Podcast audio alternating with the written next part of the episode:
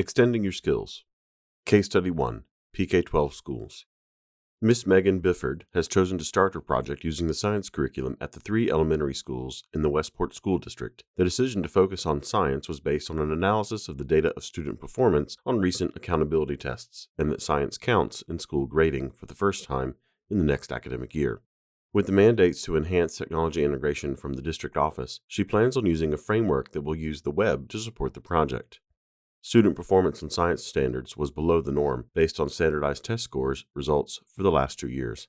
Many deficiency areas are related to applying scientific methods, specifically in the area of inquiry learning. Students exhibit a combination of a lack of content knowledge and deficits in being able to apply a scientific method to analysis. Simply put, the root cause is lack of knowledge. After examining the current textbook and other materials, Megan determines that the content focuses on knowledge and comprehension, but does not integrate higher level thinking skills very well.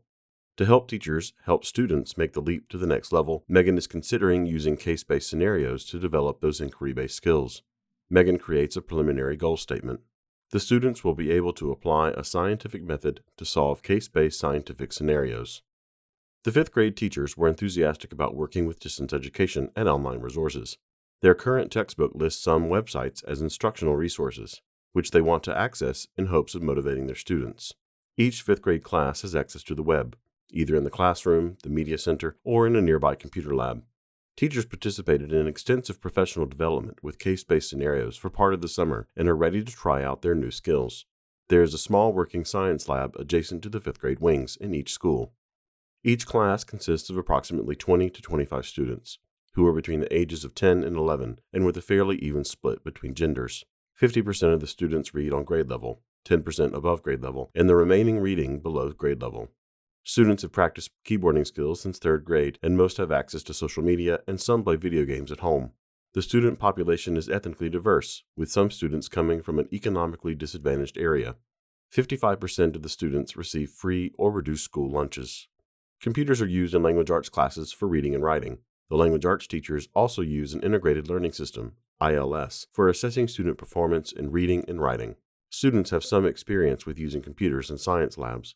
They are interested in things that are typical to that age group. Girls are now starting to show less interest in science than boys. About 10% of the school population has been diagnosed with either a physical or learning disability. With data in hand, Megan is ready to start developing her design document. Case Study 2 Business and Industry Homer Spotswood has met with the CEO, Ira Bud Cottrell, to clarify the full scope of new safety training to be delivered via the plant's intranet.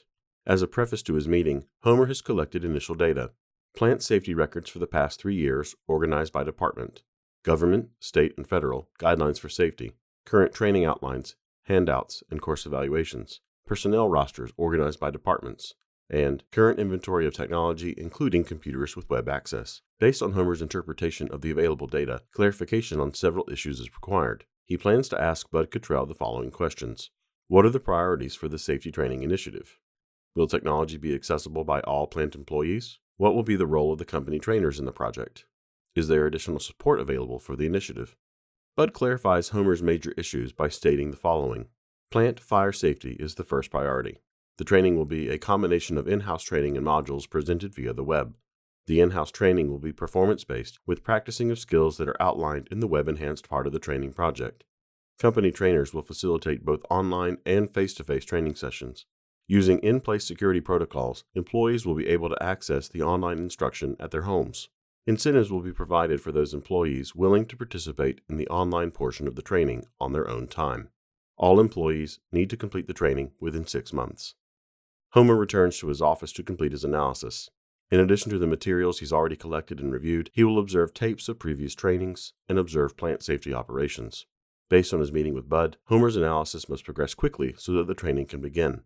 Homer develops a preliminary goal to help guide him through his analysis. At the end of the training, employees will be able to close their plant area and evacuate within three minutes.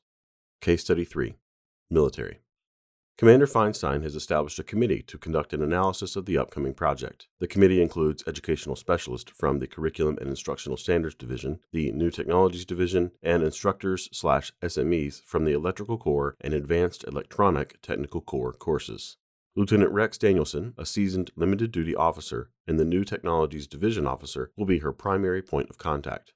Commander Feinstein provides the entire committee with the final report of an extensive review of current training practices and a generalized profile of Navy learners. A work group, led by Lieutenant Sandra Cole, has focused on analyzing the curricula of each of the training support centers for A schools for common elements of the instruction among them. Cole's team gathers data on the resident student population of the past five years and distributes surveys, fleet commands regarding existing resources and opportunities for supporting online training through the Navy's intranet system. After a month of meetings, surveys, and analysis, Lieutenant Cole's team presents to Commander Feinstein their findings and recommendations. The team determined that their initial conversion efforts should focus on the fundamentals of electricity in a course to be named Electricity and Electronic Common Core, E squared, C squared. They form a preliminary instructional goal statement. This course will provide foundational instruction in the concepts, processes, and principles of alternating and direct current electrical power to sailors throughout the fleet and training establishment by means of the Navy e learning management system. While E squared C squared will be accessible to anyone eligible to take courses through Navy e learning, the committee describes its target population as junior enlisted personnel, seaman recruit through petty officer third class, E1 through E4, who are or will soon be engaged in the electrician's mate or electronic technician's A schools. The committee's analysis included some issues about the infrastructure required to support this training. Enlistees entering the A school directly from recruit training will have access to the Training Support Center's computer labs. The lab servers offer high speed broadband access to the web. However, fleet, afloat versus dockside, shore based, and individual home based delivery of this series of lessons presents a complicated mix for consideration. While afloat, deployed, fleet ships will have limited communication bandwidth available for non operational purposes email, online learning, etc. Case Study 4 Higher Education. Dr. Joe Shawn, an associate professor in the management department at Myers University, is reanalyzing data he has collected about his students and their performance. His next project, repurposing of his course, Advanced Management and Leadership, has begun, and he plans to implement it as a blended course. He is scheduled to teach the class in the upcoming term. The course goal is to have students apply the essentials of management practices to the dynamic work settings within organizations. Using a blended format will improve his teaching of the management and leadership functions and allow better access to information on organizational performance. Course objectives range from knowledge level to evaluation, using Bloom's taxonomy revised. Although undergraduates are usually proficient technology users, Dr. Shawn has found that they are not necessarily motivated to take online courses. His management course has a course limit of 30 students per section. The students range in age from 18 to 25, with most being around 20 years old. There are slightly more males than females. Most students have some work experience, but limited management experience. The majority are in college full time, taking between 9 and 12 semester hours. Dr. Amber Wolfgang, his department chair, supports various teaching innovations through available resources. Dr. Shawn has a computer in his department office and one at home. Both have high speed connections. The management department has a dedicated computer lab for its students. The lab has 25 computers and a teaching station. All computers are both intranet and internet connected. There is also a university laboratory with 24 7 access. He has been assigned a teaching assistant, Brian Cody, who is a relatively new graduate student in the MBA program.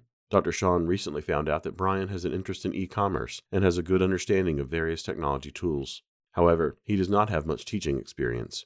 Dr. Shawn will send Brian to receive such training offered by the university.